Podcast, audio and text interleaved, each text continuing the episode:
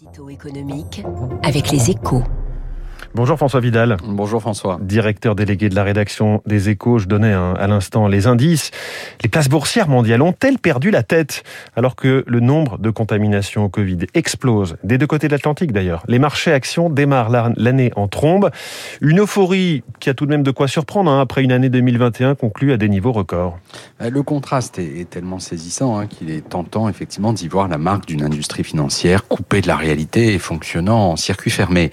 Ce serait une erreur en fait, la situation actuelle n'a rien de paradoxal, car tout indique que le très contagieux Omicron est moins dangereux que le variant Delta. Résultat, son impact sur l'économie devrait rester limité. En France, par exemple, Bruno Le Maire a confirmé hier que la prévision de croissance pour 2022 resterait inchangée à 4%.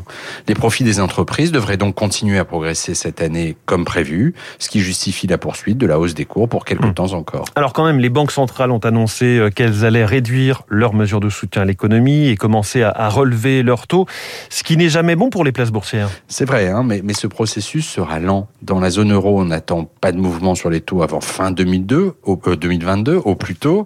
Pas de quoi gâcher la fête, donc là non plus. D'autant que les risques inflationnistes qui inquiètent tant les gouvernements depuis la rentrée semblent s'estomper. En France, la hausse des prix s'est ainsi stabilisée au mois de décembre, laissant espérer une décrue dans les prochains mois, selon la Banque de France.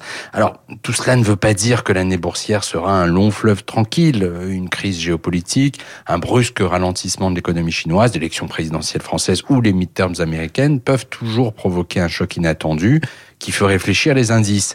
Mais il s'agit de périls classiques, si j'ose dire, la marque d'un retour à la normale, en quelque sorte. Ah, merci François Vidal. Ce sujet qui est à la une de votre journal Les Échos ce matin, les marchés misent sur une fin de pandémie